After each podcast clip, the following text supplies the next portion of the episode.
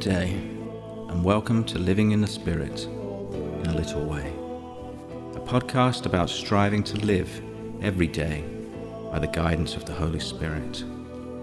Please join us with our host, Kerry McMasters, as he speaks of the workings of the Holy Spirit in our daily lives.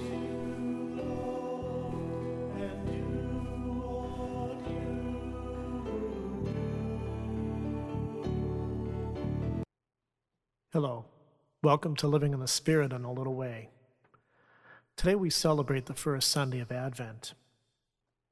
And as we celebrate the beginning, we are called to repentance and we are called to do penance for the sins that we have committed.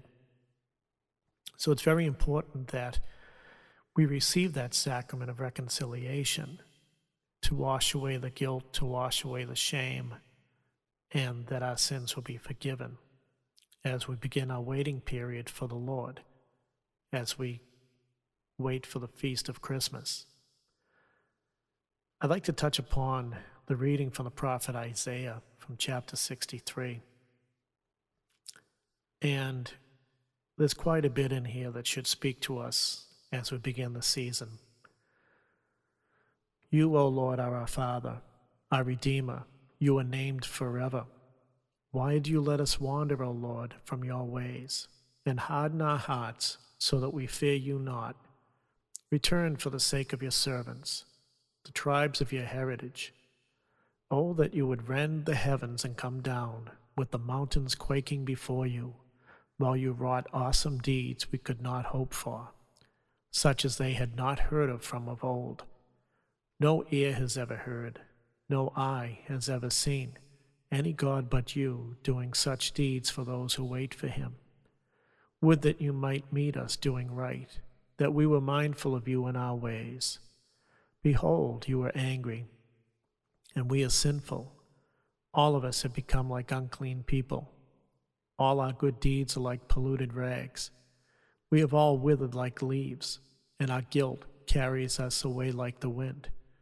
There is none who calls upon your name who rouses himself to cling to you. For you have hidden your face from us, and have delivered us up to our guilt. Yet, O Lord, you are our Father. We are the clay, and you the potter. We are all the work of your hands. And as we take a look at this reading, we see that at times our hearts have hardened and it seems that the Lord has hidden his face from us. And a lot of times it's because of the darkness that we walk in that we don't always see his face, but he is with us. The kingdom of heaven is at hand. The kingdom of heaven is within each and every one of us. And as I'm looking at this, I, I can't help but think about us being the clay and the Father being the potter. As the Father works and molds us, He works with a lump of wet clay. And when the vessel is finished, it's usually left to dry a bit. But how many times have we strayed away from the Father? How many times have we strayed away from His hands molding us? And therefore we dry out because we have not continued to pray to Him, not continued to do what He asks of us through the examples that Jesus gave us. And it's those times that we've dried out that the drying also cracks. The vessel is broken. And I guess you could say that we are crackpots when this happens.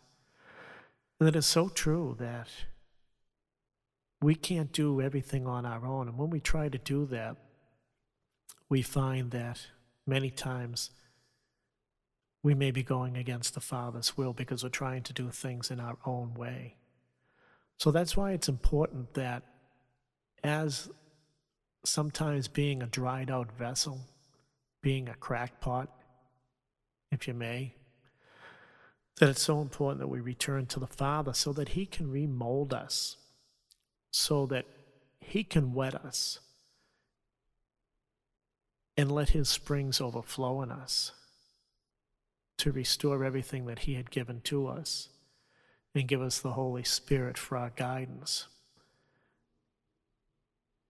And we need Him to mold us and shape us every day of our lives. For it's so important that He be the one that is guiding us. As we take a look at the gospel reading, Jesus tells us that we need to be watchful, we need to be alert, because we don't know when the time will come.